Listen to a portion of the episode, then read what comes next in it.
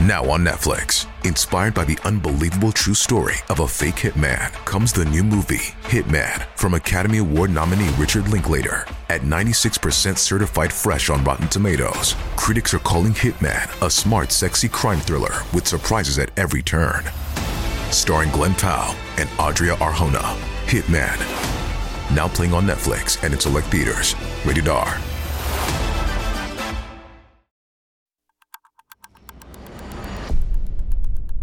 Today is Wednesday, October 7th, 2020. On this day in 2019, four students attacked their classmate, 14 year old Devan Bracci-Selvey. Devin was stabbed to death outside of his high school in Hamilton, Ontario.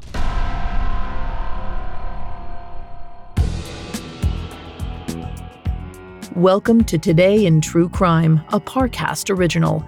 Due to the graphic nature of today's crimes, listener discretion is advised. Extreme caution is advised for listeners under 13.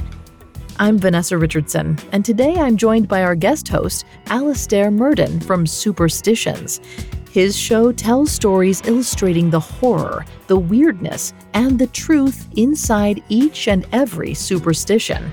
He's here to discuss the consequences of the attack, while I'll cover the events leading up to it. Thanks for having me, Vanessa. Hello, everyone. Today we're covering the tragic death of Devan Bracci-Selvey, a Canadian teen who was fatally stabbed by a group of his classmates. Now let's go back to October 7th, 2019, just after noon.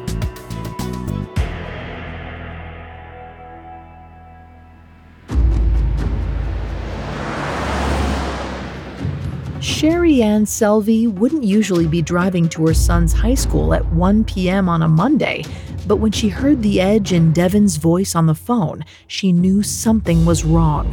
When he told her there was an argument on campus, she felt like she had to come. Though the school year had just begun, Sherry Ann was already worried. Devan was being bullied constantly, Almost as soon as classes had resumed, older kids started picking on the 14 year old and his friends. Devan cried as he told her that he'd been jumped and chased down the street by his tormentors. One night, his bike was stolen. He didn't want a confrontation and surrendered the bike, hoping it would appease the teens. But things weren't getting any better. Soon, Devan's friend, Brody Wagger, returned home with a black eye. And while a group of mothers had been pressing the school's leadership to intervene and stop the bad behavior, little had changed in recent weeks. It seemed no matter how often they picked their children up from school early or who they hounded for change, the bullying continued. Some mornings, Devan refused to get ready to go to school. He was too terrified to get out of bed.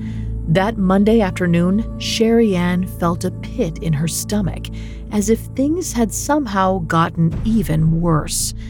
She was right. At Sir Winston Churchill Secondary School, just miles from Lake Ontario's serene shores, a dangerous situation was reaching a fever pitch.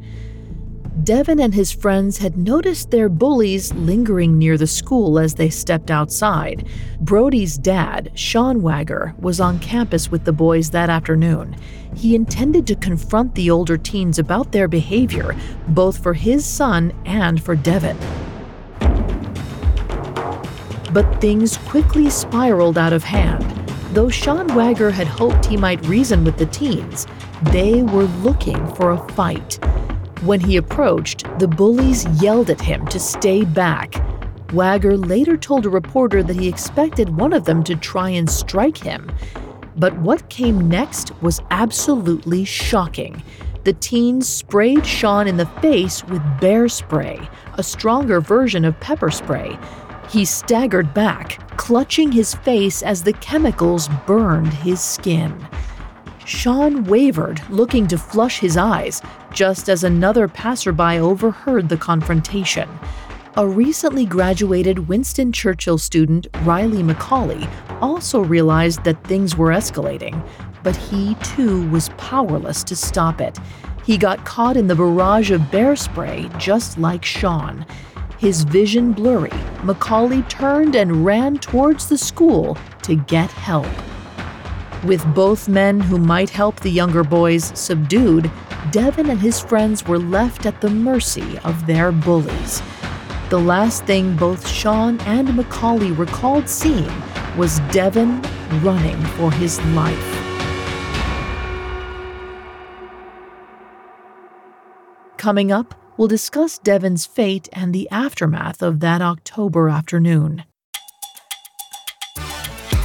Hi, listeners. I'm so excited to introduce you to the newest Spotify original from Parcast called Blind Dating.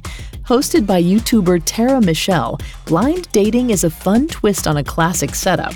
Strangers are introduced, conversation commences, and sparks either fly or fizzle. But here's the catch our hopeful singles have to choose their match before ever seeing their face. And once they've picked their potential date, we turn the cameras on, and then it's either butterflies or goodbyes. Blind Dating airs weekly with new episodes every Wednesday. You can find and follow Blind Dating free on Spotify or wherever you get your podcasts. Welcome back to Collector's Closet, presented by the Ohio Lottery. Let's discuss my newest prize possession, this new $10 scratch off, the $500,000 Platinum Jackpot. The best method I've found so far to help it hold its value is to vacuum seal it. This thing cannot get scratched. What's that? Sorry, my producer's telling me the only way it could be worth up to 500 grand is if I do scratch it? Okay, well, in that case, definitely don't overprotect your $500,000 Platinum Jackpot scratch offs. Play them! Lottery players are subject to Ohio laws and commission regulations. Play responsibly. Now, back to the story. On October 7, 2019, a group of teenage students in Hamilton, Ontario used bear mace to stop two older men from intervening while they bullied their classmates. They then took off running after one of their targets, 14 year old Devan Bracci-Selvey. My guest host Alastair is going to take over from here to discuss the attack that followed, as well as the tragic consequences of the incident. Thanks, Vanessa. The older boys were out for blood. While eyewitness accounts about the next few moments vary, most agree that the teens ran after Devan while his mother, Sherry Ann Selvey, tried to catch up in her car. No witnesses, aside from Sherry Ann, were close enough to see what came next. Devan was brutally stabbed by the two teens, who were ages 14 and 18, before she could stop them. By the time she jumped out to help her son, it was too late. When emergency responders arrived at the scene, Sherry Ann was clutching her son in her arms. Devan was loaded into an ambulance.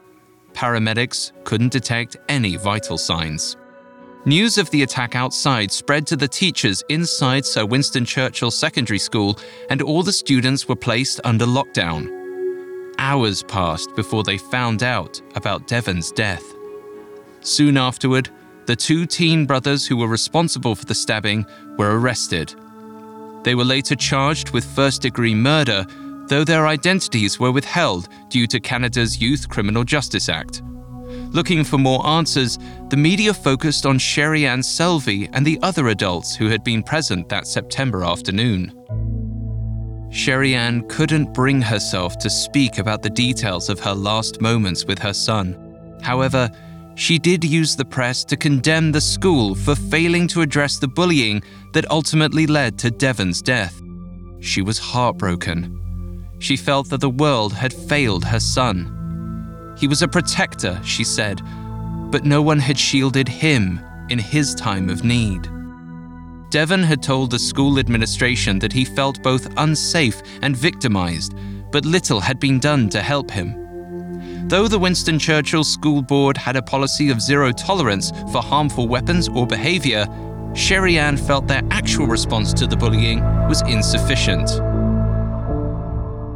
Other individuals who were at the scene during the attack also spoke up to the media. They wondered if anything could have been done differently and whether they had taken the best course of action.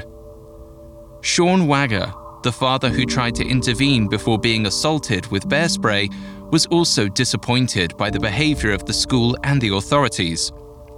He believed that perhaps the entire situation could have been quelled before it fatally escalated, if the adults involved had acted sooner. Others pointed out that the system had, in some ways, failed the teenage killers as well. Why had such animosity been allowed to fester unchecked? No one quite had that answer. That much was clear. With these questions in mind, students at Winston Churchill returned to classes a few days later with heavy hearts. They felt reminded of how cruel people could be and how fragile life really was. Devan's absence, above all else, signaled that empathy and communication would be the most important tools to master that year.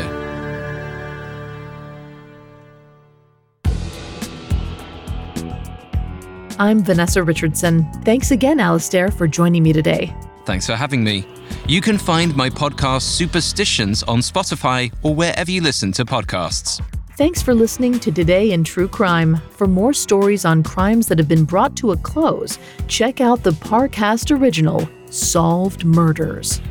Today in True Crime is a Parcast original. You can find more episodes of Today in True Crime and all other Parcast originals for free on Spotify. Not only does Spotify already have all of your favorite music, but now Spotify is making it easy for you to enjoy all of your favorite Parcast originals, like Today in True Crime, for free from your phone, desktop, or smart speaker. To stream Today in True Crime on Spotify, just open the app and type Today in True Crime in the search bar. We'll be back with a brand new episode tomorrow in True Crime. Today in True Crime was created by Max Cutler and is a Parcast Studios original. It is executive produced by Max Cutler, sound designed by Juan Borda, with production assistance by Ron Shapiro, Carly Madden, and Joshua Kern. This episode of Today in True Crime was written by Mackenzie Moore, with writing assistance by Terrell Wells, and stars Alastair Murden and Vanessa Richardson.